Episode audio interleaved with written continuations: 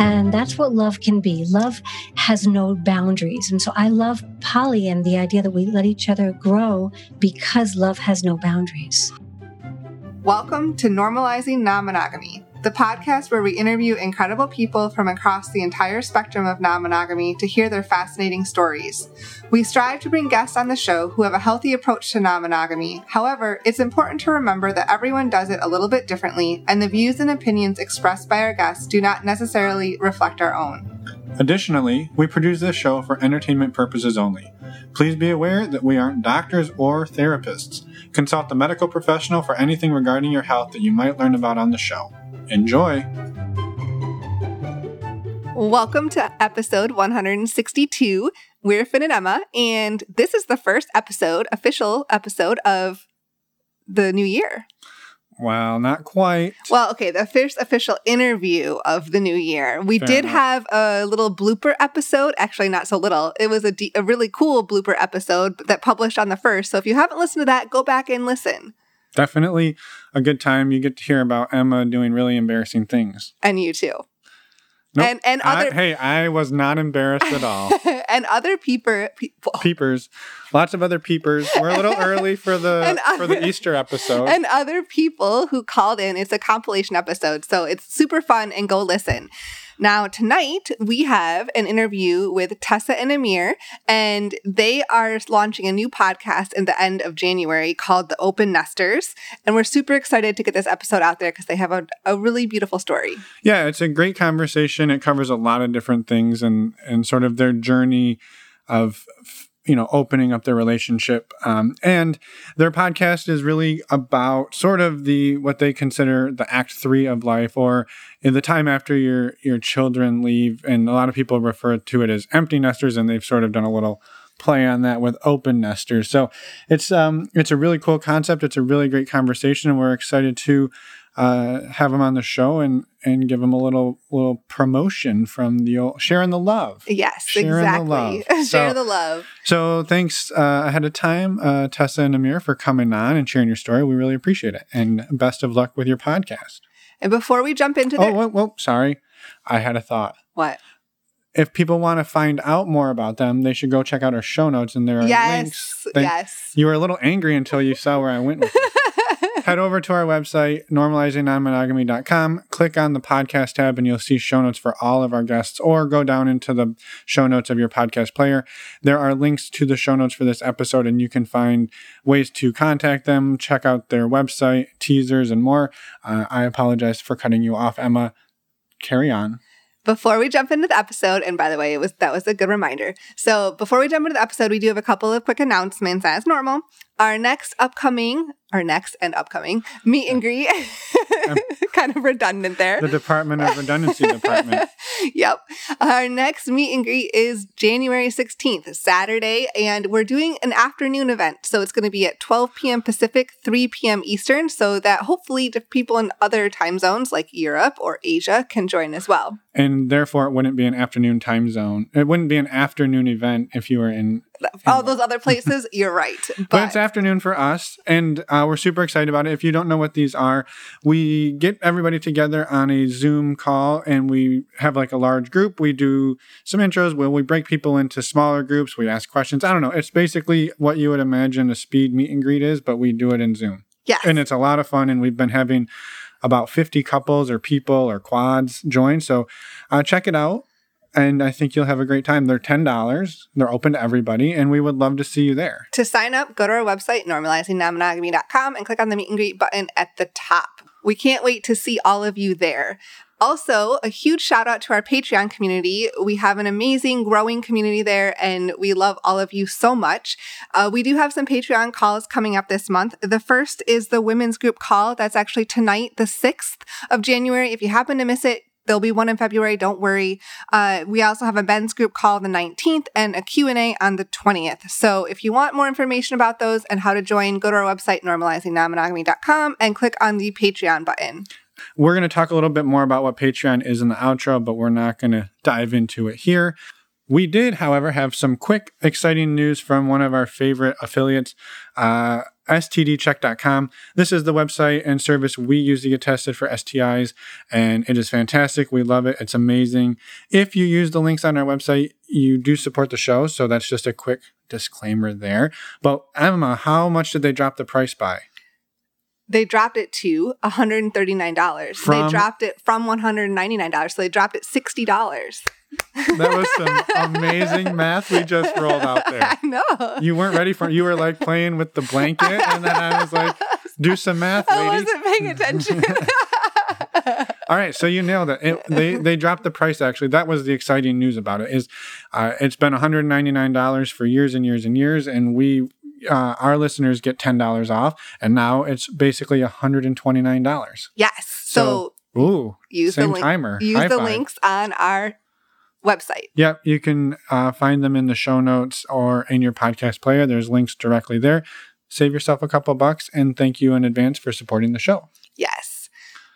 And there's one more thing that we wanted to announce uh, in this new January episode is we have a really exciting collaboration coming up with Catherine of Expansive Connection. You may remember her. She's been on episode 57 of the show, as well as episode two of the Focus Fridays episodes, episode 1.2 and 1.10, if you want to check those out. But we are doing a new thing with her called Power of Witness, where we've gathered four couples that have been on the show previously, and we're doing a, deep dive into their relationships with Catherine. So, Well, it's basically it's a group counseling, mhm, and so it's it's going to be five weeks, yes, and for each couple basically gets a turn on dive- the hot seat. on the hot seat, diving in, and then Catherine's basically coaching them, and then at the end, everybody gives each other feedback. I don't know. It was it was an amazing experience. We we wrapped it up a couple weeks ago, and we're super super excited to get it out to everybody.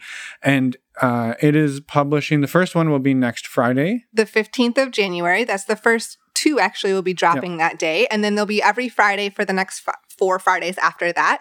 But if you But want, wait, there's more. if there's more. If you want access to them right now, All of them. all of them. They're available for our Patreon members. So go ahead and sign up for Patreon on our website, normalizingnonmonogamy.com, and click on the Patreon button, and you'll have access to all of the Power of Witness new series. It's amazing. It's moving. It's, I don't know, it's just incredible.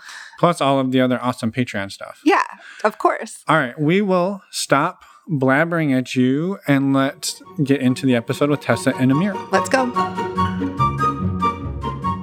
Welcome to the show, Tessa and Amir. We're super excited that you reached out to us and wanted to come on and share your story.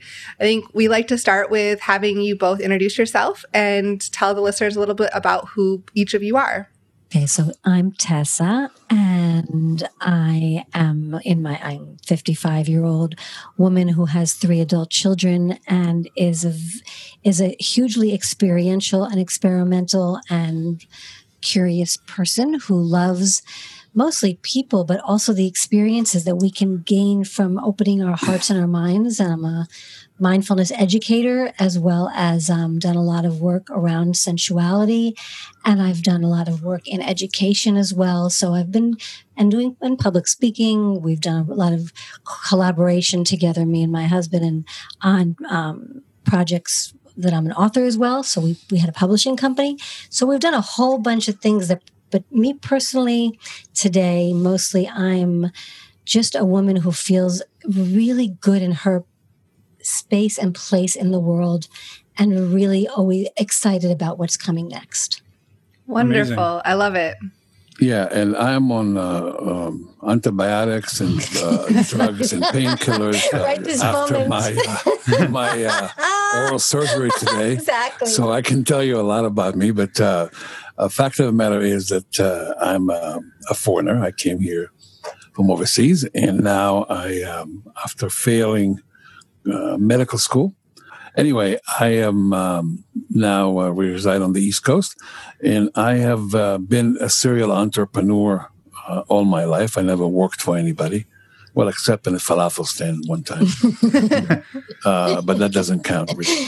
Uh, the fact of the matter is that uh, I have always started businesses. I have failed miserably in many, and succeeded in just about a, a handful of them uh, that uh, are still around. So uh, that's me. I uh, basically uh, take my cues from my beautiful wife that is always, always uh, have a better, I guess, uh, feel for the pulse. She's always much more in touch with herself, and consequently, as a couple, we are. I'm more in touch with myself when I'm with her. So, oh, uh, that was the sweetest thing. I don't think see things come up that I, people just we say as we as we and now it's and it's here forever. But, but, it's the truth. It's the, it's the truth. And you know, uh, her mindfulness, uh, her uh, ten minutes uh, gratitude meditation in the morning, uh, really set up the tone, even though I resented it. She said, Do you have some time for 10 minutes meditation in the morning of gratitude? And I said, How long? She says, 10 minutes. I said, All right, Once I'm timing it. Once in a while, I'll do it. Yeah. But so we're very different. She, she's very much in touch uh, with herself. I'm um, very much a matter of fact uh, person. I, you know, I take charge. Uh, I have a large company right now with many employees. So uh, I love to lead. I love to create value and create a team of people that can work together. So that's But we've me. had a lot of struggles with those failures. It's been a it's been a wild ride, and I actually enjoyed the fact that eh, that that's the thing yeah. about Amir his his entrepreneurial spirit, and that's what I fell in love with about him as his passion and innovation of who what he can try to vision, and it's so cool, even if it's never perfect because nothing ever is. Yeah. So it's been a ride. Yeah. How yeah. long? How long have you two been together? Uh, we are 30 years, Ron? No. Well, together, uh, yeah, 31 years together, uh, dating for a year and then married for 30. Wow. Congratulations. Yeah. Yeah. And, Thank you. And, and still happy. And I, the way I feel about it is that, you know, if we, if we go back to our origins, it's been such a journey and there's no one way to, to think that love can last or to think how, how do things really work it's just our journey has been one that it's with all the ups and downs and all the imperfections how we've come back to it like with a lot of forgiveness and commitment and also um, ability to give each other that right. space to become happier. And i and, think that's what what the open nesters is really about. Yeah and, and uh, being in an open relationship for the last uh, more than a decade uh, certainly uh, help. It doesn't mean it's not a condition to uh, everlasting marriage but it did help us uh, quite a bit, actually. Definitely, we we we do you know ask each other: Is it uh, would we have been together if we hadn't opened our relationship? And it's not because it was having a specific breakdown; it was just part of the journey that we were kind of losing touch with our sexuality. So we can go into that side of it. If I was, especially, but if you'd like to, whenever. Yeah, I mean, look, uh, when you are um, a young couple starting a family, three, you know, two kids in diapers and you try to manage the household and try to manage uh, your business and try to manage relationship and try to manage uh, your other relationship with other friends that you have. It is uh, you kind of neglect each other. You neglect the attention that you give to each other. And i think that being uh, in an open relationship really helped us um, uh, f- understand how much we love each other really when it's all come down to. And how much we continue to choose one another and i think that's the biggest the biggest issue and the biggest the thing we can learn the most from as far as um, what, what, we continue to choose each other and that and and make the decisions together that allow for one another to be our as best as we can with all the with all the stuff that goes on, all but the messy stuff. I'm sorry for the long-winded uh, no. answer for for how long you've been together. Yeah. for, on a tangent for ten minutes. So no, I think it's it was fantastic, and I think maybe like going back in time, you know, either 30 years or 10 years, I had had the idea or conversation of non-monogamy ever come up in the the 20 years of marriage before it came up 10 years ago and then how did it come up? Ah that's that's a, a, a real interesting story. I mean I, I, the fact of the matter is that it started in Florida. Yeah, but it wasn't because the conversation came up. No, we were no, just exposed it was, to it. It was a, uh, we were exposed to to the swinging lifestyle, right? Right. No, and also the, the the the whispering in my ear. So just to right before that, and where where I probably wasn't feeling as sexual in my life, is that we always continue to have good sex, and we have you know we could talk about our erotic themes. So, for example, even when we were you know we, we with our kids on the road and, and we're able to get either a nanny or have the kids be with family, we would like have fun when we were went away. We kept our sex lives alive because he has a dom spirit. I have this wandering, wanting to be desired, dress up sexy. You know, I have more of the sensual, sexual, erotic theme or blueprint, and and he's more of the has the dom, and he's and it was so lovely. We were able to bring out our sexual feelings for each other even when we were throughout having kids. I don't mean to say that we didn't. It's just that after when when it got really busy, I lost some of my own feeling as a woman and my, you know, I body three children. Like after those three, you know, yeah, you needed, I needed to be reignited in some way. And I didn't even know I needed it. But the sweetest thing was, is that one of my, really my best friends of so many years, now 40, you know, really an old, dear old friend, we knew each other in very young ages. And then we ended up she moved to South Florida. When I moved to the Northeast, we kind of switched places and she found this nude beach, which I actually ended up telling her about. I used to go there when I was a kid and I heard it was a nude beach. And she and her husband started going and they started, you know, hanging out with people that were much looser and more liberal and more into their bodies and more aware and just more accepting. And they started going to sexy parties. And I remember her telling me as I'm as she as she started going to this beach, wow, I'm feeling really sexy again. I kissed a woman for the first time. I dress up really sexy, and I like started having these these thoughts of wow, there's more out there than we had no idea. We were really innocent and naive. We had no idea there was what's that. She did on. not share any of that with me, by the way. Yes, Never, yeah, whatever. Anyway, I was the one that said, "Let's go down," because that's when she invited us to trapeze and South in South Florida, and that's when we were going right. to be down there visiting family. So we decided to go to a club. We have uh, we had no idea what to expect. Uh, classy club, you know, beautiful people, and you know, Stens loved to dance. She Tessa loved to dance continuously, and here she is on the center stage uh, on the dance floor dancing and a woman comes behind her start taking off her bra and touching her boobs and and i'm looking at her and i says wow what's going on here? This is very erotic. This is incredibly hot. And there's all women dancing on the floor and i'm like watching this and really it was very, very arousing to see my wife um, surrounded by other women, and they all touching and, and the sensuality. It was a, like a dance, beautiful dance. So well, it's always been one of my favorite things to do. So start right. the dancing, and especially to to uh, to enhance the sensuality yeah. part of a dance, and with beautiful people that want right. to. Was it's still one of my big I mean, themes. Right. Yeah. We we didn't play with anybody. We didn't do anything. We just left afterwards because yeah. we had to go back to release our babysitter, whatever. So uh, here we are, and we just like I remember driving and we're not saying a word. Like, well, we were driving to a conference. We well, before we drive, driving back from the club, we, we like, wow. We were both in like, what yeah, just we, we don't, we, are not saying anything to anybody. we're, we're like, this is this is we have to digest what's going on. The next day, uh, we are heading uh, across uh, Florida to Tampa to a conference, and we stopped every like we were like high school kids again, standing on the side of the car to have sex. Right. We're like, wow, this stimulated something, man. It was very, very arousing. and uh, that's how we really started yeah. to, uh, got exposed to the lifestyle, the swinging lifestyle. And, so did, know, so going in, sorry to interrupt you. So going into that first night, like you knew it was a swingers club, right? I yeah. assume your friend had told you that. Had you talked about like, is swinging something we want to try? What would that look like? What are I, we are we going we, into this with any rules?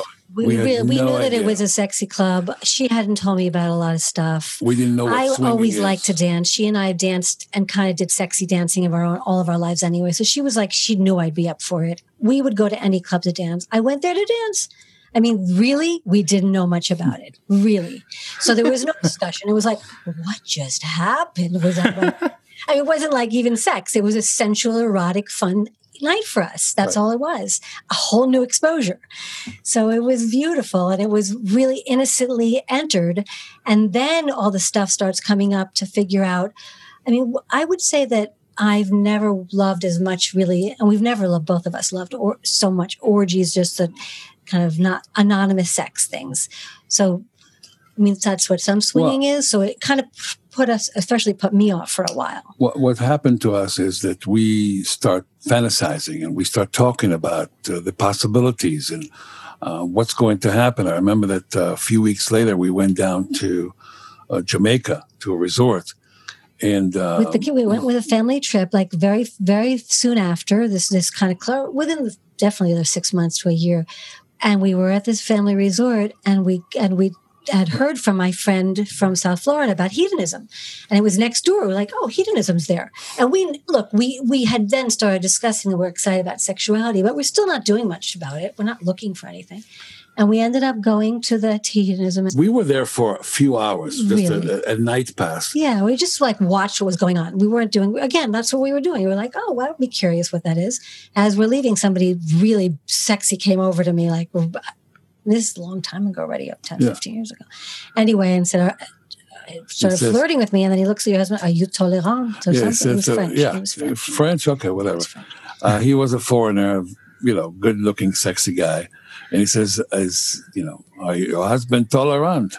Which mean, can I whisk you away? And Yeah, the uh, word hedonism, which I didn't, but it was so the whole thing. It was a very slow beginning in Tyson. I mean, if I knew today, if then what I know today, I would have said, "Sure, honey, go have a blast." but it, it did not work that way. Uh, you know, So we were slow for years. We did like this soft swa swing kind of thing. Like we we kept it very slow because we were able to communicate because of that. So for us, that's how it worked. The communication was just a slow discussion. It didn't have a lot of hard edges as we entered it. Right. Um, th- a few years later, when we did go to um, maybe just two years before the boundaries were were, were Well, there, there's also the night after when we were we still in Jamaica. oh right, Yeah, um, you know, we are on the beach at night, the night after, and we all supercharged. back to our family resort on the beach. Like, right, all yeah, this uh, right. traditional, very conservative area, you know, with children. Yeah, yeah. And um, we just went to the beach and we have our headsets and we are listening to Santana, I think it was, Mhm. and took off our clothes and here she Dancing is on the beach. dancing on the beach around 2 a.m. in the morning. And I didn't think anyone was around. right. and uh, dancing for, for, I don't know a good half an hour for sure, naked on the beach. Then the next morning, we with our kids, schlepping them into the uh, dining room. dining room, uh, and uh, the I guess the security. I don't know. Was he was he security? Of the head of the beach. Head- he head- he looked at her and he has a big smile, and he says to her, "You are the dancer."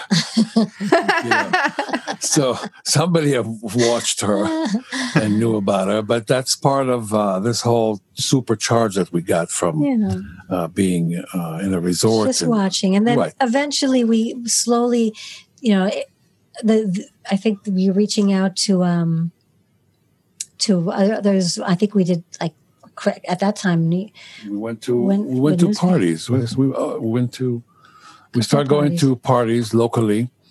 Um, you know, swinging was not really what we wanted because we both felt like we we really wanted to develop a deeper connection with people, and just casual sex was really sometimes okay, sometimes boring.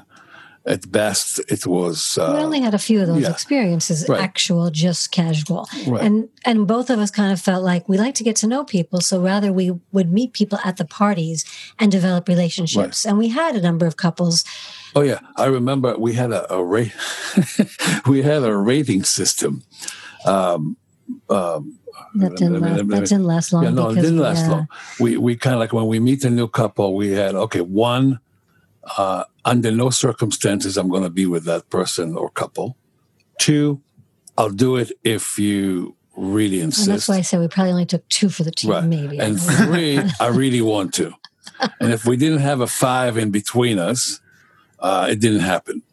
And obviously, Tessa always was the one that make the final decision. and um, so, whatever. so the rating system kind of went away pretty Right, fast. pretty Honestly, fast. the bottom was line is it's whatever- women's. It whatever is more. Tessa's women- wants, Yeah. yeah. I mean, I don't know how you guys find it. I'd be Yeah. curious with couples. you, you know women tend to tend to be the ones that are a little more intuitive or want to be have to or or the little more of the gatekeepers in some way as far as what works but not always Yeah, no, for sure. And and so you it sounds like you started having more of those conversations after Jamaica, like where do we want this to go? You started going to some clubs or some parties Correct. and And started but meeting couples. Yeah, but it was always like Yes. we want to develop a relationship, whether that's a friendship or or something is deeper. correct. And, okay. and and we and we happened to uh, found a couple like that. We were in a club and we met them, and literally uh, the connection four ways, eight ways, sixteen way, whatever it is, everything worked. it was amazing yeah. It was uh, like, how, how did we find this? For, I would say, period of about six to eight months, we were totally in a courtship status. We talked every day. We saw each other every weekend. We went on local trips together. We were, uh, we were literally in love with another couple. that's really what happened but we didn't know what ha- we didn't know how to We deal with that know. We didn't we know didn't even know what, what polyamory was. We never read anything about it. We didn't know what was happening. It was just like, Right. what's happening? Like Right. this was so intense. it was it was beautiful relationship um tessa and the, uh, the other ma- male part of the couple uh, were writing poetry to each other uh, they were um, you know talking late nights on the phone. And you know it didn't bother me because Wait, you were also i was also doing the same thing. I was engaged you were in, engaged. in the same yeah, passion i it would call it. courtship, right? it was courtship. It was so it was wild, and we didn't know what we were getting into, and it was we, we, we just we just weren't let ourselves go. And again if if we knew then what we know today we would know how to preserve it because that was probably the best uh, that we ever had and i don't think we ever came across it again as, as a foursome yeah. but uh, we were about to go to on a trip together i'm not sure where think we were gonna go to Mexico hedonism. or, or, you know, and, whatever. it was, and Yeah. yeah. and and the, the case is that we also had not had a full we hadn't actually had a full swap right by that point when we met them Correct. So, so um, I, c- I come home one day. It was summertime, and Tessa says, "I really need to talk to you. It's very important." And when she says that, I have to really get into attention because that means heavy shit is coming down. So here I am uh, listening, and she says, "Look, I don't think we can travel." to Jamaica. And I said, why? Because you were supposed to go with this other couple, the ones that you had been courting. Okay. Correct. And, and she says, I'm falling for him. And I says, you what? I'm falling for him. I'm getting, I'm, I'm, I'm falling in love with him. right And when I would say, why, why are you doing that? Right. I there mean, was we we, have- we, we this have is it where all we perfect. Right. We this is where it really got hard for us, and we had our biggest breakdown um, for a number of months. And then what happened is I I am always very emotionally you know raw about these things, and I also don't think I think emotions are messy, and Amir was able to compartmentalize as he does because he's more rational, and me and this other and this my now now lover of over 10 years love lover I'll call him Wave. So Wave was somebody that really saw a different side of me and that's what polyamory really is. And obviously now all these years later we know and we've read everything and we feel what what what it requires to be in this kind of really interesting and and and dynamic and different and and and challenging relationships of figuring things out.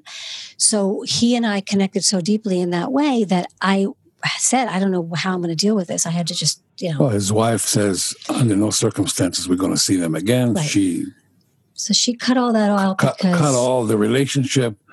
and um, here we are, really like heartbroken, both of us. yeah, And we had a few weeks of arguing between us. This was like a, it was a it was a breakdown in our relationship, I believe. Uh, but it's also a breakdown. Is also was a breakthrough exactly. um, in the same token, because um, six, seven months later, he contacted her and since then, uh, she sees him on a regular basis. Well, the beginning it was every few Right. times a year, and his wife uh, and he have been together since they're eighteen, and he's you know tried a few times to ask, "Can we discuss whether how to do open?" And she's like, "I don't discuss, don't ask, don't tell." So he, you know, it's been a, it's it's not easy for me that that part of it, as far as integrity goes, is always weighs on me, and it weighs on him too. So we go through ups and downs with whether how much to maintain it. And but we've we've because it's so real for us, we've kept it going for all But I have to admit that initially, when she says, I'm going to go away with him for overnight, I was jealous. And, and No, jealousy is a big part of what we now, Yeah, as, I as mean, he d- as Amir dates, we, but, that we. yeah. but I love her so much and I want her to have what I can't give her. And this is really what it's about. We today, uh, progressively, we got to the conclusion that one person cannot satisfy everything that one needs. And that's why um, people can have multiple lovers, multiple relationship that fulfill many, many sides of, uh, of a person uh, their character, their desires, their their kinks, their their fe- fetishes, whatever it is, they need to. Um, uh, you, we get it from many people, and most people cannot uh, have the expression because there's no outlet for them or anybody that uh, will respond to it. So that was progressively we got to that point. Also uh, appreciating one another as the the fact that we are able to. I mean, everyone has jealousy as an emotion, but for example, I remember because we were both so really securely attached, and I've spoken to many of my colleagues about this attachment theory. Like we actually both came from a place that we didn't feel uh, that we couldn't trust one another or that we would be abandoned. We were secure, and so when he once had a girlfriend, one of his first girlfriends visited us, I remember saying, "Sure." I mean, she had never been to this country, and I said, "Sure, she could even stay with us." And I got to be really friends with her. So I, even that was way before this. I never, we don't have that intense, like, what is she, like that attacking possessiveness in any way. So the jealousy was because it's an emotion that it feels hard to figure out how to process.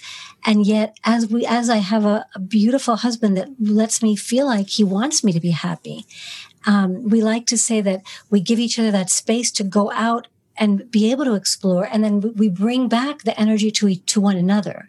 And that's a big essence of what we're what we hope more couples can come to know regardless of how much they give each other space and in what areas of their lives. And that's actually why in the open nesters we decided to do this infinity circle with the birds going off as open nesters because you go out and you bring the energy back and that's what love can be. Love has no boundaries. And so I love poly and the idea that we let each other grow because love has no boundaries. I, I, I hope that we will never arrive to understand fully what polyamory is. I like to continue to be on an exploration as much as we think that we know. Right. I would like to continue to be on exploration and uh, understanding and uh, experiencing new new adventures uh, throughout. Um, as much as we think that we know, we still just know that we don't know everything that we need to know, really. So Right. we're enjoying the process, we're enjoying the journey of discovering and allowing each other the freedom uh, to be in an open relationship.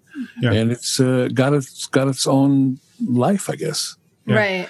So after the wife basically cut everything off, you had this seven to eight month period. What what happened in that time frame between either between the two of you and this exploration? Did because I could see that being very hard, where you're like, we're going to try this non monogamy thing, and you didn't.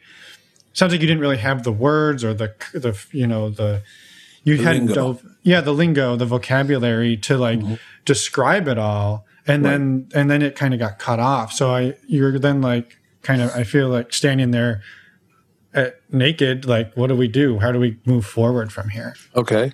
Take that. Um, I'll I'll take that. Are you talking about uh, how we felt while we are still dating this couple? well or, or more so like No, in the when we time had when the they break, cut after he said. Oh, after. After. Yeah. So I, I would I would say that we. I, I'm. I don't think I've ever reflected so much on exactly that time, but I do know that we ended up having discussions and and being open to the fact that we would meet new couples anyway and we did and we like both of us are really social and like to meet new people so it was always fun to go out and meet new people that we would find just even for a drink or whatever and never had any issues with just making new friends so I think we found a few couples. I don't know during that time whether whether the one with the edgy photographer and the what do you was it? It, it was uh, it was shortly after within within uh, within months after that, I would say, we met uh, a couple that we really enjoy being with, that we are really developing a, a good emotional connection with. Um, yeah. So, how did we feel right after? As I mentioned before, it was a it was a breakdown. Um, we really felt uh, heartbroken. We both felt we we cried, and whatever we tried to forget about it and go into our own lives and move on, it didn't work.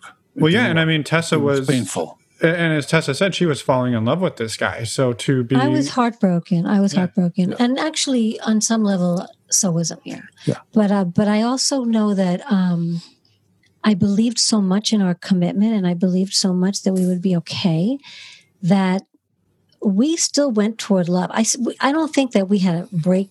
I mean, we had a breakdown to have a breakthrough, but the breakthrough was that was part of the process. So I'm not scared of the dark sides, our shadow, the stuff that has to come up that just helps us learn. And I feel like this is what lays us bare to that exploration. So jealousy and break breakdowns or any of the things that a, that a, a couple has to get through it's important to be able to go through and not deny. So we were in the process. I don't, I don't, I don't remember it with such, you know, exact moments. Like I don't remember exactly what happened. I just remember that we knew we would get through that. That's what I could say about that. Well, yeah. well, it, it was intense time. I mean, I remember because I really had the first time I was able to be separately from my wife in a room with somebody else and express deep emotional feelings. So I miss that. I miss that erotica. I miss that sensuality. I miss that whispering in the ear. I missed the uh, the intimacy that it produces. So yes, I was. Uh, I, I I was, was I, would say that I say I that he was angrier than I was. Right. I was heartbroken, but willing to just say, "Okay, you're the commitment. You're the one that I. That's the reason I stopped this right now, is because you're my priority." And I knew that he was the partner I wanted to live my life with, and I still think, you know, I'm thankful that I do. Right. So I, I feel like I had a little more of that, and and there was a little more anger on on Amir's side for no sure. No question. For sure. No question. Anger. And um, how did um, how did you put those pieces back together then and, and move forward? Um, we we we looked for for next. Um, we. I think we were also yeah. focused on. I think we made sure. Look, I I always try to give us, especially the last number of years, I've called it Wow Wednesday. Give us focus on an intention for one another that's not distracted by other things. That comes up with giving each other our our, our our undivided attention, love, playfulness. Like that's why we developed the studio along that way. I don't know if which years that was, but this will tell you that's his passion. But I and I'm and as I said, dancing is mine. We always found ways back to each other, and we laugh a lot. And our family is important. And we created rituals with friends, and we did a lot of celebrating and holidays. So I don't know. Not we didn't we didn't grow apart he was he was angry, but I, I, I don't remember that we grew apart during that time. No, no, I mean definitely we were, no. There was no there was no yeah. question that uh, w- our commitment to each other has always prevailed, right. and it's also prevailed during that period of time. Yeah, and there was no question about it. We staying together. It's not like, all right, I'm going to leave you because I really need to have the same feeling I had before. No. Right no, no. It was, hey, look, let's look for the next one. Let's. There, there must be other people there. Uh, you know, each of us had multiple boyfriends, girlfriends over the years, and every time something, you, you know, you terminate the relationship, you want to start one as soon as you can. That's and that's all exactly what we did, and that's how we found this uh, other couple that we really liked and we enjoyed being with, and we were we're dating them not the same intensity, but uh, it brought yeah, that And I, I would say they brought out our, our again our erotic themes in the same way that we just kind of re- recently realized when we were talking about our stories, and that is that he was um, a, a, he's an extreme sports and business owner, so we all got along, and she was great and fun, and and and we became friends. And then he wanted to photograph me, so we were going to do an outdoor, which I always love outdoors, and I'm an exhibitionist. So one night when they came to our house. And I don't think you expected her to have like a whole No. dress up of a school. No, no. I mean, his dom side and my ability to get like separate. When are- she she says dom side, I didn't even know what dom is. I mean, she's saying it today. Right. You know, uh, my first introduction to real kink was at that time. Um, And so went- this this was this is a couple that you met after, after this, Yeah. after our breakdown. but but yeah. still a while ago. This was still many years. yeah, ago. yeah, still a while. Yeah. still a while ago. Yeah, maybe. Yeah, we. I mean, ten years ago. Yeah, probably like 10, 10, Yeah. 10. And anyway, so you know, Tessa is out on a photo shoot with this photographer, and just like give her an opportunity to be exhibitionist, and she's in. and he took unbelievable pictures. Yeah, and then uh, I am all by myself in my own house. Uh, I think we just got the hot tub, right? We were just they were inaugurating our whole new edition. You weren't by yourself; you were with her. I know I was with her and by myself in my own home with a woman. And then she says, "Excuse me for one moment." She went out. She came back after ten minutes, all dressed up in high heels and this schoolgirl outfit. Uh, real provocative, real sexy. It's beautiful. And she come close to me and she says, "Would you tie me up?" And you know, what? tie me up. I said, sure. And she says, and once you tie me, would you spank me real hard? And that was the first time I got introduced to to what today is, you know, the we know as, as kink. Um, and I realize that I like it. This is uh, it's a it's a good uh, um, it's fit my personality. Yeah. Yeah. Th- that's where it started and now i realize you know today when when we talk about it yes there's a dom inside him there's a m- much more dominant but i'm not really into um, pain or it is more of the mind domination more of a uh, that yeah, having a submissive that Yeah. you feel like they, they'll do what they and yeah, and that response. Correct. And it's not me, so it, which is why being in a poly and non-monogamous relationship she, works. she she can't get into that stuff No. now Yeah. that not that i ever ask her to I you did ask me on some level with the waiting naked in a conference room. We still do that nowadays with our play. So it's not you don't ask me to. true. It's just that That's it's not when it has to do with really um, the. And I actually don't mind being restrained. I just don't like the extreme role play in the dom world and sub world. Just that's how I am. So Right. everybody has different. You know, that's that's not as kinky. Right. So I guess, you know, that was right after you met that couple, but I wanted to kind of fast forward. Can you explain where you're at today in your relationships? Sure, between us our relationships, other other. Oh, Yeah, Yeah, other- your, your yeah. relationship oh, other style. Yeah. yes okay you go first So I still, as I as I said to you, that my my primary kind of, um, here's my my my home nest and primary partner. But this man has really become another partner in my life and a love a love in my life. So that's been a big arc of my time that we are, you know, whenever we have time, which is not as often as certainly I would like or he would li- or he would like, but it's you know that's our limitations of time. So probably once a month or if we're lucky twice a month that we get together. So it's not a weekly thing. Um, at the same time, I've always been very never known, but or never admitted, but always been so interested in the sensuality of women. So I've only recently become uh, allowing of my being bi curious. And now I'm beyond bi curious, being bisexual, bisensual, I would call mm-hmm. myself more. But I do love the experience of being with a woman. And I actually had my first date with a woman last week, which, and it wasn't even sexual, but just we knew we were attracted and we were having a date. And that's the first time I've done that. So that's kind of where I am. I mean, we still will meet couples every so often and sometimes just be something, be playful or sensual. Sometimes it'll lead to more, or especially when we're away on vacation, we've always, you know, hoped and looked for other um, experiences, but nothing I don't like have to integrate that into my life and have a lot of relationships. As long as I feel like I have this, this intrigue, this eroticism that I need in my life, it keeps me in flow. So that's where I come from. And then where do you, know, you could tell about yours. Um, I am um, seeing uh, two women, not together, uh, but separately.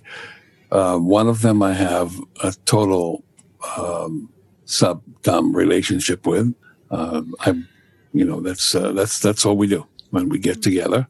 The other one is younger than I am, I'm, I feel like I'm more of a, she's in awe in everything I do. And she is uh, just, you know, appreciating everything. I, it's, it's, it's almost like uh, she's testing new lifestyle, new uh, ideas.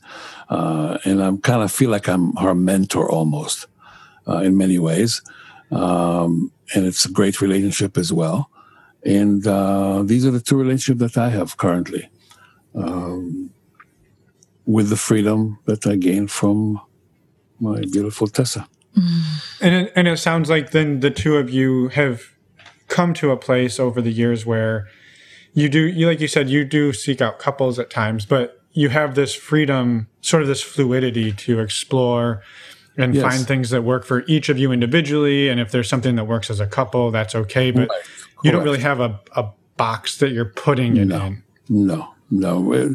Look, we, we, the only rule is that, you know, we need to always remember who is number one and who is our primary person. And we, we talk about that often. And then we allow ourselves the freedom to do whatever and explore and seek other relationship without having to um, put any restraint on the process.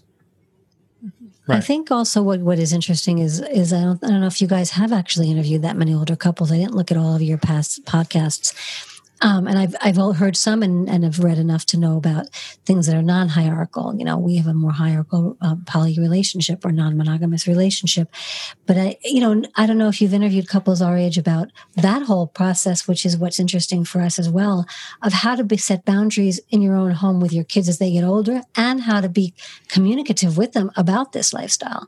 And I don't know if your audience is interested. Yeah. Well, we I'm sh- I know that we have talked about that a little bit, but we'd love to hear your take as well. Yeah, well, and, and really quick before we jump into that, I think, and this kind of plays into that is, like when when you showed up at Trapeze a decade ish ago, you had no idea what any of this was.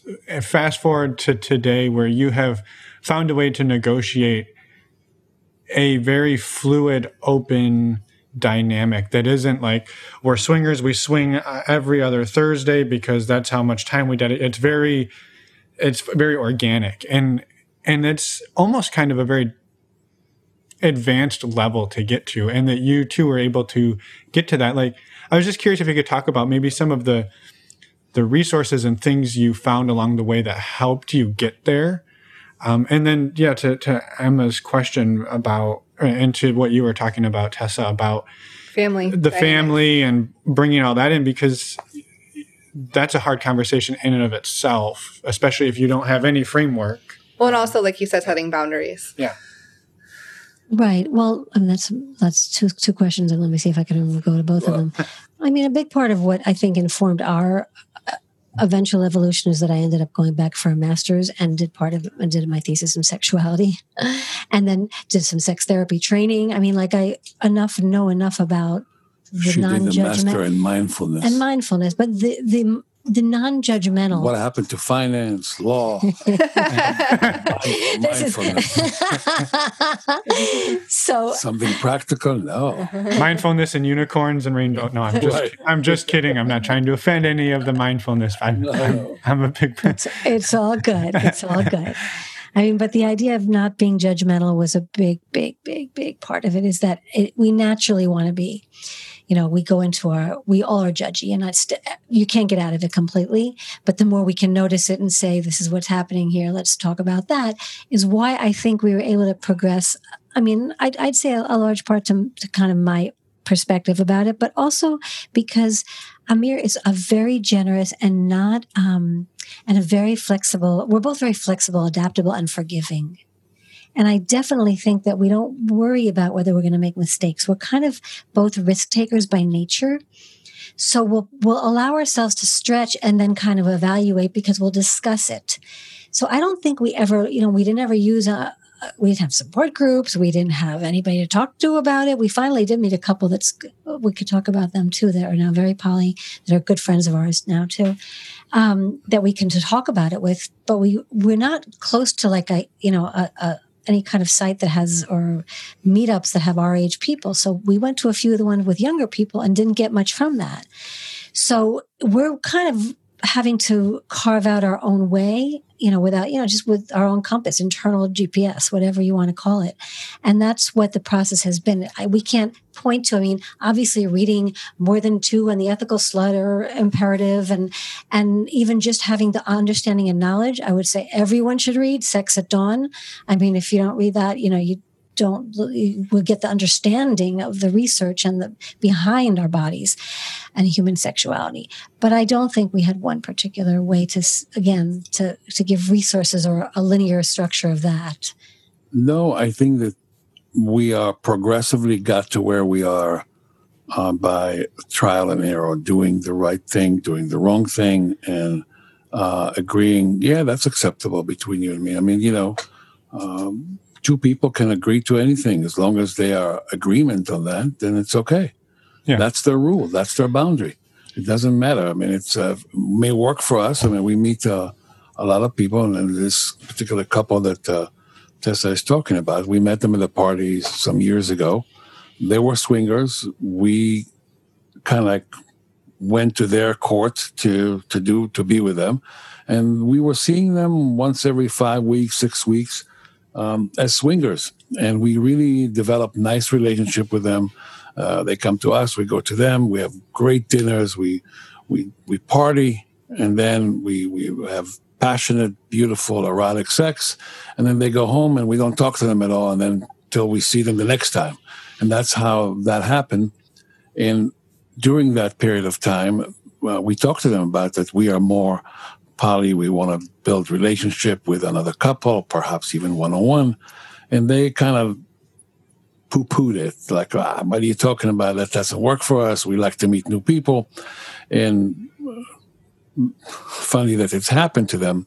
They met a couple that they are in total polyamorous relationship with, and that we talk to them about it uh, quite often.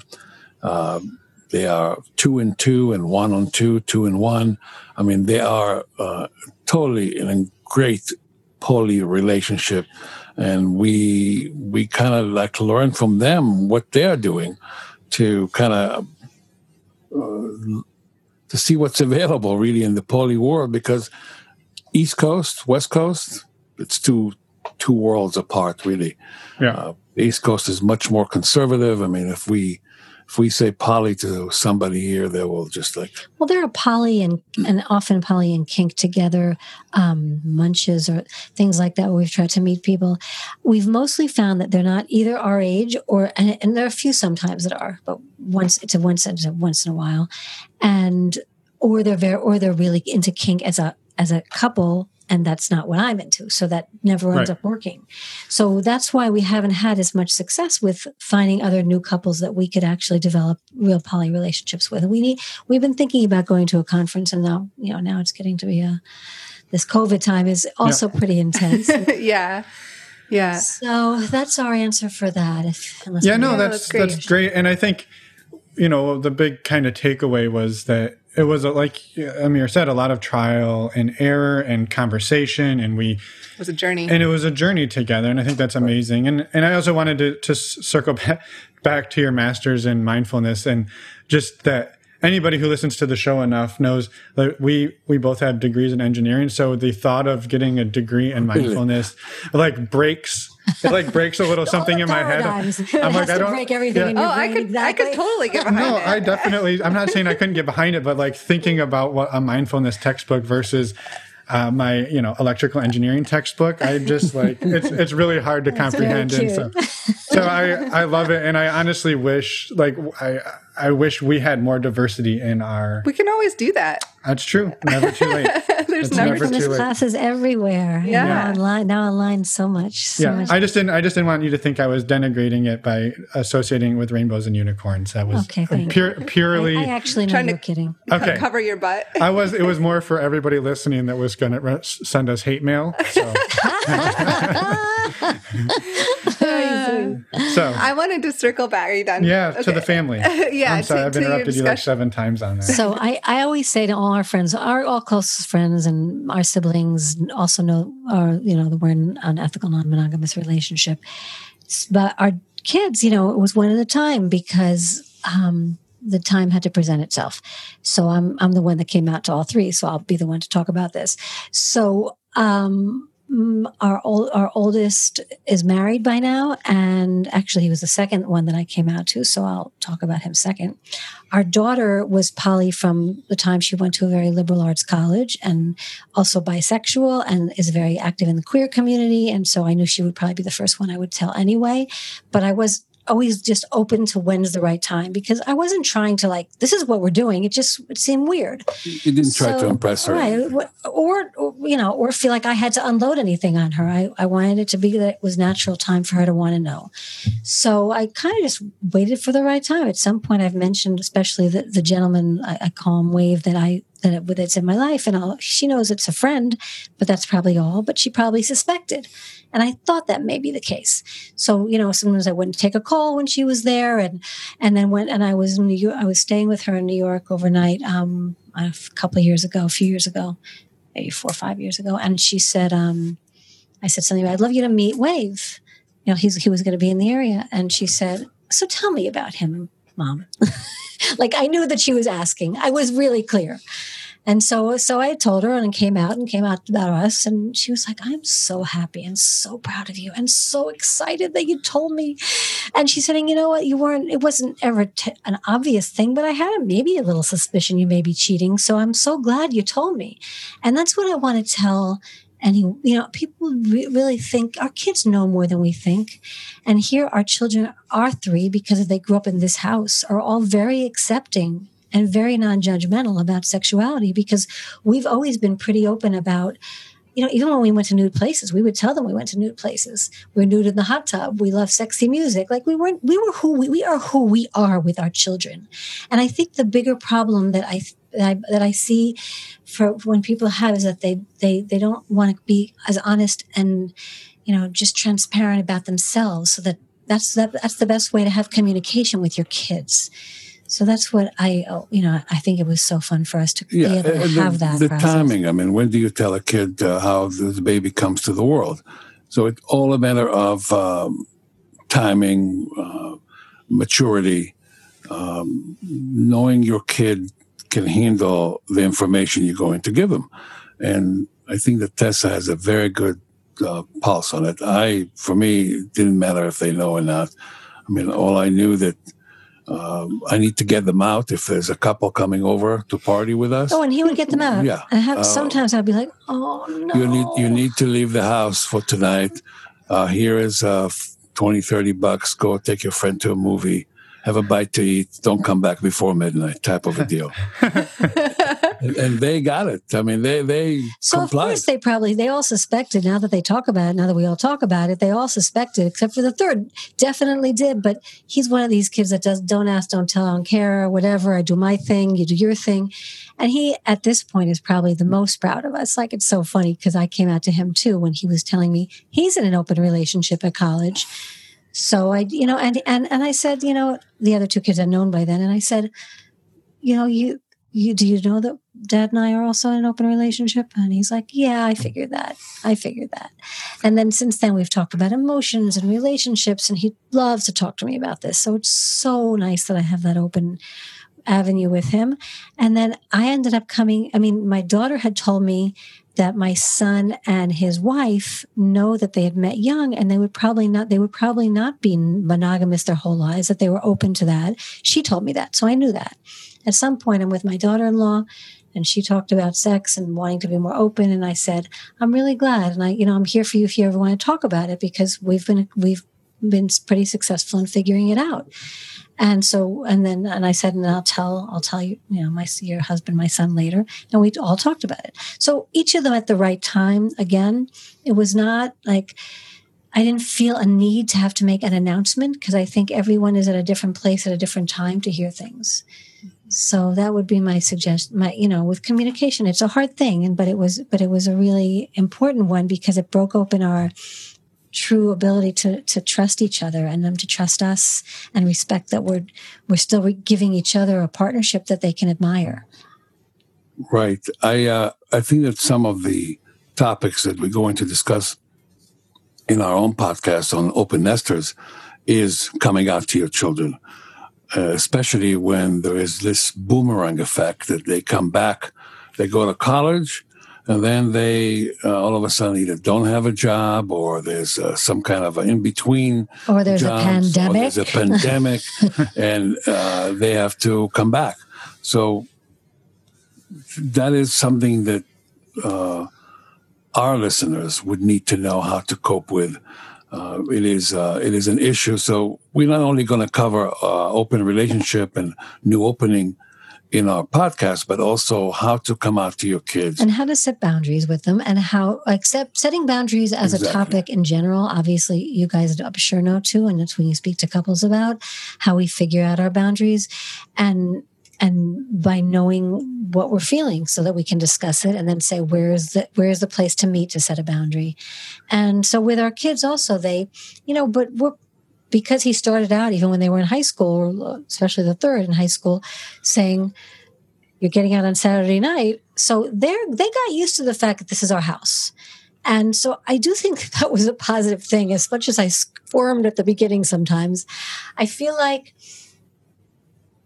as they got older and now when they come home, this boomerang thing or whenever, it's so important for them to know that you that we want to, that we love you, that we live but we don't live only for you. We live for like, you know, they say even about on an airplane, you take care of yourself, then you take care of the one next to you. We need to take care of ourselves. And we've made that uh, as much as an example as we can that I think they all respect. So we can set boundaries because they know that we're taking care of ourselves. I used, I made a homemade sign, I remember with one of the kids. Your hardworking parents are taking time to themselves. And I would put it, they would see when I would That's put right. it out on the door, right. even when they were little. If we wanted to have sex or we wanted our quiet, I would just, that was what we would do. So we, we were setting boundaries when they were little. So if you have an audience that has young children, I definitely hope that's it's good. It's good to start young with setting boundaries. yeah, yeah, no, and it sounds like the that you two laid the groundwork. You know, so when you did tell them, you kind of knew you had raised them to be open and accepting yeah. and that when you told them they weren't going to like freak out because you'd been you know i don't not yeah. to judge but you'd been taking them to church every sunday plus a couple times during the week and it had been That's pumped into them that monogamy was the only thing and that you were sinning like you had laid a groundwork that uh, let them be accepting correct and I, and i want to preface that by saying please don't put us on a pedestal. We we are really, all right. Uh, we really trying things out. We are really, we really don't know what we're doing. We're just trying. Uh, we just, just we just we we're just doing the best we can, and we kind of like uh, navigating through this uh, uh, life uh, during a pandemic, during opening our relationship. and doing everything else. So yes, we have made probably mistakes in in in everything that we have done. Uh, but the mistakes got us to where we are today, where we're in a comfortable place that we have arrived that uh, is giving us the opportunity to live a very satisfying life. Right. Yeah.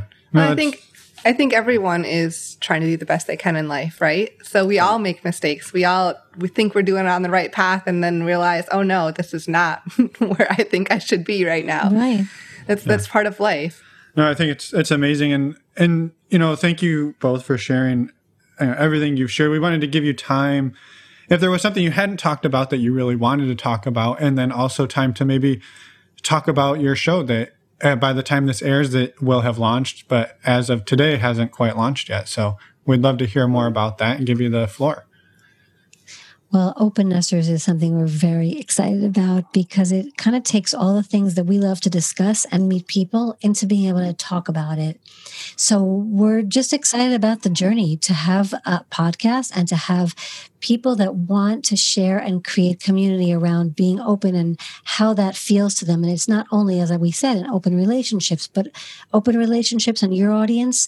If you have a story, especially if you're going to be an empty nester about to be or were or are, and or even if you have a boomerang effect with kids, we're really, we would love that. We always, we have a great number of couples coming on, but if you have some people that want to tell their story, we always want to invite new stories and yeah. we have experts on and coaches on and therapists on about the different aspects of how we grow as human beings and sexually so it'll be a re- it should be an interesting show that um, I, i'm lucky that i have contacts to a lot of the kind of people that can really make it very rich and and uh, we'll do some business and travel stuff which is you know, Amir has a lot of great contacts in that industry. It's not just going to be, it'll also give kind of intrigue into areas of starting ventures together, new hobbies, or traveling alone or apart, or living as people are doing in empty nesting, kind of apart but together but apart, I think, or apart but together.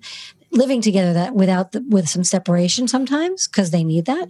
All kinds of different ways people figure it out to love each other. The, the idea is that um, people reach this period of uh, their life um, when the kids are uh, off to school and they were the focus of their lives for so many, many years. They were the common goal, the common ground, the basically the glue that held any relationship together. And in some cases, we see it. See it not. I cannot say often, but many times we see how the relationship falls apart once that glue is gone, where uh, couples all of a sudden have nothing in common after the kids have gone. And there's either separation, they're all waiting to get the kids off the colleges and then they can separate, or they open their nest to the possibilities. And we want to talk to those people that want to open themselves to the possibilities. We're not talking about the other alternative. We want to talk about sexuality. We want to talk about alternative lifestyle. We want to talk about new ventures that uh, people can start together. We want to talk about uh, the freedom to give each other to travel or to uh, be with friends that uh, they always wanted to.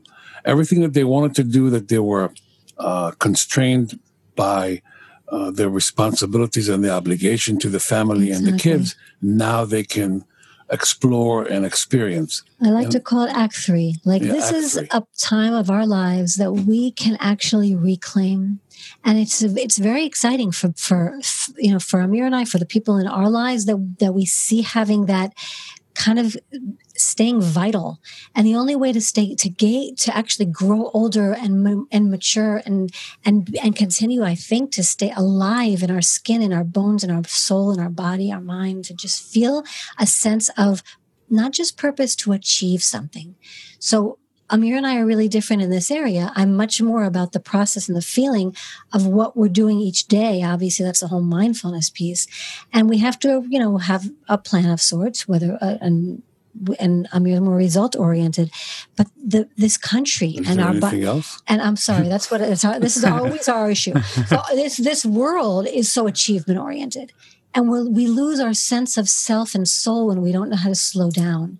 And so, for example, COVID has given me a chance to bring my extrovert in and really enjoy my time with the woods in my backyard. And I and I just feel like we we want to go forward in a way to um, live a life that that creates more vitality and openness and continually reaching and then bringing back to our relationship because the quality of our lives on our relation quality of our relationships determines the quality of our lives as my favorite mentor in the field says esther perel mm-hmm. Really, it is the quality of that. So we know that we're not going to be happier by being more and more and more successful. We're going to be ha- we're going to feel happier in our when we connect more deeply. And so that's what we're, we want people to be open to excitement, but also if they can to finding that connection back. Uh, Yeah. Polyamorous in various ages has a different meaning and different, um, I guess, texture to it. And I'm sure that uh, to the younger generation, the 30s to 40s, uh, it's one thing while they're raising a family and having those challenges. And then there's the polyamories of Act Three, as uh, Tessa was talking about it, that raises also its own challenges and its own, um, uh, I guess, uh, Questions, Questions, just yes. continual questions. so we are addressing those in our podcast, all of those. Yes.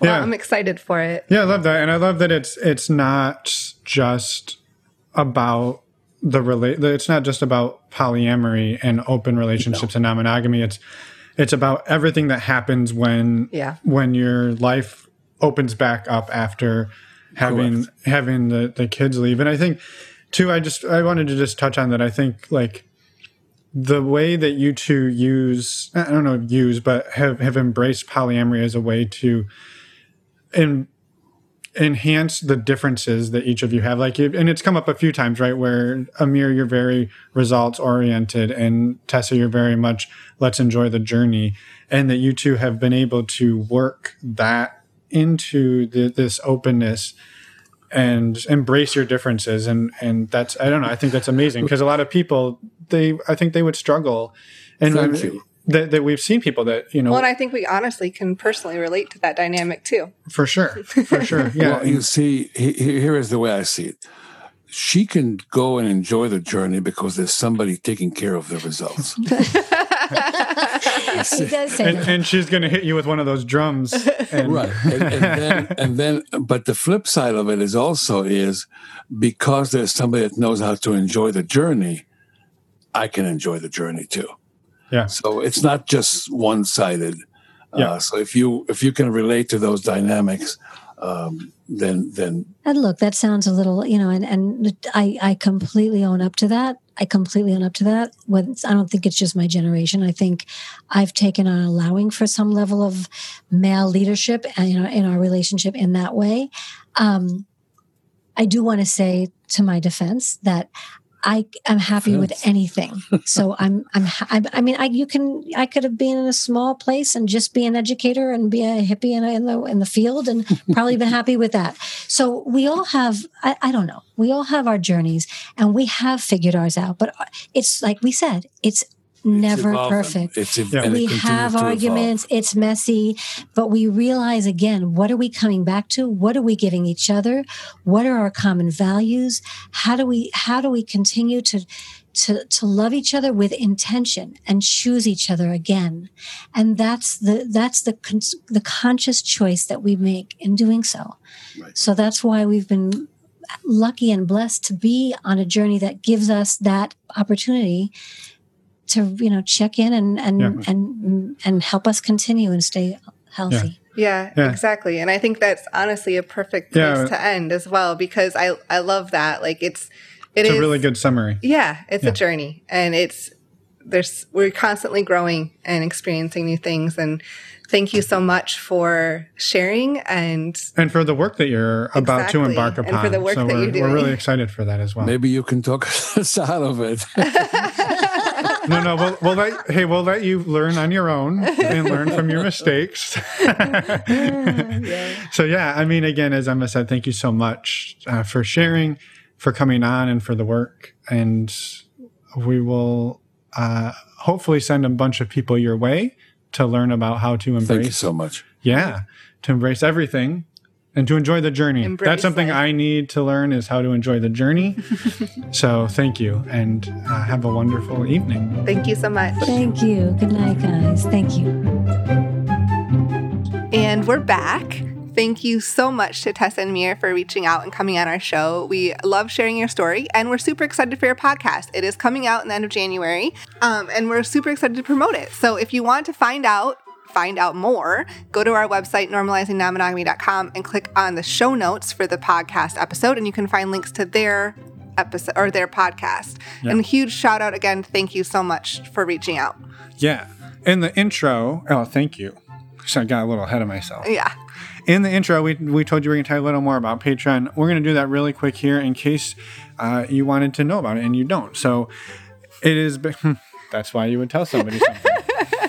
Went in a circle there. No, you did. You I did. brought it right Just back keep around. going. Just keep going. so so it is basically a community that we've put together that we are super super excited and proud about um, we have about 104 members and each month uh, people join a q&a discussion group uh, or a q&a discussion call we do them on the east coast and west coast time zones uh, and those are really they're not really a q&a it's really just a time for people to come together bounce ideas talk about what's going on in their lives i don't know they're a highlight. awesome. Of, they're a highlight of our month every month, and so we we love doing them, and and they're really been growing. The other things we do, I'm running out of energy. Emma, why don't you take over? Okay, we also have a MeWe chat group for our members, and we also have men's and women's groups. So we know that this is not the best terminology to use, but for lack of better words, I guess, we are using men's and women's. And if we're looking for people to uh, start a non binary group as well, but the men's and women's groups are open to anyone who identifies as either of those groups and would be comfortable joining. We have upcoming calls this month. We have two, we have monthly calls, and we also have a discussion uh, chat group for each of those groups of people. Yeah, and the other really cool benefit is the we have a MeWe chat group that everybody is in, or all of the five dollar and up patrons, and that is basically one of the coolest places to hang out. It is. I sound like a dork. I don't know. There's it's- always it's- amazing conversation going on. conversation about everything and anything and so it's it's a great community we'll stop bragging about it and stop bothering you with this information but we would love it if you would check it out Go to our website, normalizingnonmonogamy.com, and click on the Patreon button. I interrupted you. What no were you i was to just going to say we we talk about it a lot because it has been the, the highlight of 2020 for us and It has. and we are just thrilled with it so sorry to sorry we're just like bragging about our kid I know. I and then he was on the honor roll You're going to want to go check it out. That's the whole point. all right uh, last thing was oh the other thing you get is advanced access to the power of witness Yes, that's true. I know it is. That's why I said it. I feel And like, I feel like I'm in an episode of Whose Line Is It Anyway? You also get discounts on the meet and greet. You do, which is coming up on January 16th. All right. Next week, we have another episode. Yes, our next episode is with Jeff, and we're excited about this episode as well, all, like all of our episodes. Yeah, the last one we weren't. but but he's actually directed a movie called Romantic Chorus, and we're super excited to promote his movie and get his story out there. Yeah, it's sort of an animated documentary kind of deal. Um, We've had a couple of previous guests on the show who were featured in the film, so it's been a, it's been a really cool project, and we're excited to see it get out there. Yeah, both Imani and Jade, and links to their episodes are in the show notes. Yep. So with that, we will maybe let you have a great. Oh, you're going to interrupt me. I am. I Don't feel it. forget, go to our website, normalizingnonmonogamy.com. We've said it a million times, but there you can look at the show notes, you can look at Patreon, you can look at the meet and greet, and you can contact us. Oh, contact us. That sounds like a great idea. we'd love to hear from you. You can leave us a voicemail or send us an email. I went into like full whose line is it You anyway? here. did. You did. And I just kept rolling. Yeah, no, we're doing it. That's the best way. That's how you do improv. So, yeah. All right. Well, with We that, shouldn't we shouldn't be as stand-up comedians together. well, together? together, no. No. Okay. Bye You're everyone. like my hot assistant. You're a little full of yourself. I was complimenting you. You'd be the well, that's true. I don't think I could do improv. All right. Well, have a wonderful Wednesday, and we'll see you next week. Bye everyone. Thanks for listening.